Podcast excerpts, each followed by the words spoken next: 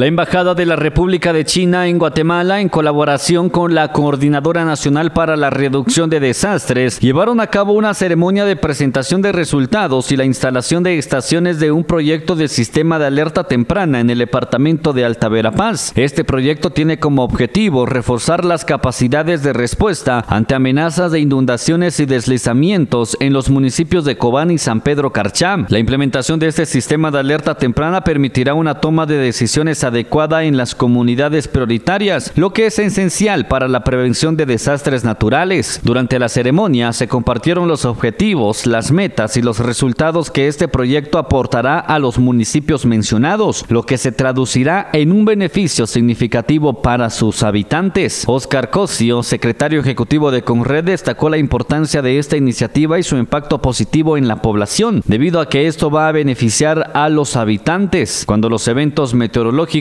generen adversidades. El sistema de alerta temprana se basa en cuatro pilares, el conocimiento de riesgo, el servicio de seguimiento y alerta, difusión y comunicación y capacidad de respuesta. Esta iniciativa demuestra el compromiso de Taiwán en fortalecer la resiliencia en las comunidades guatemaltecas ante los desafíos naturales. Desde Emisoras Unidas San Marcos, Otto Arriaga, primera en noticias, primera en deportes.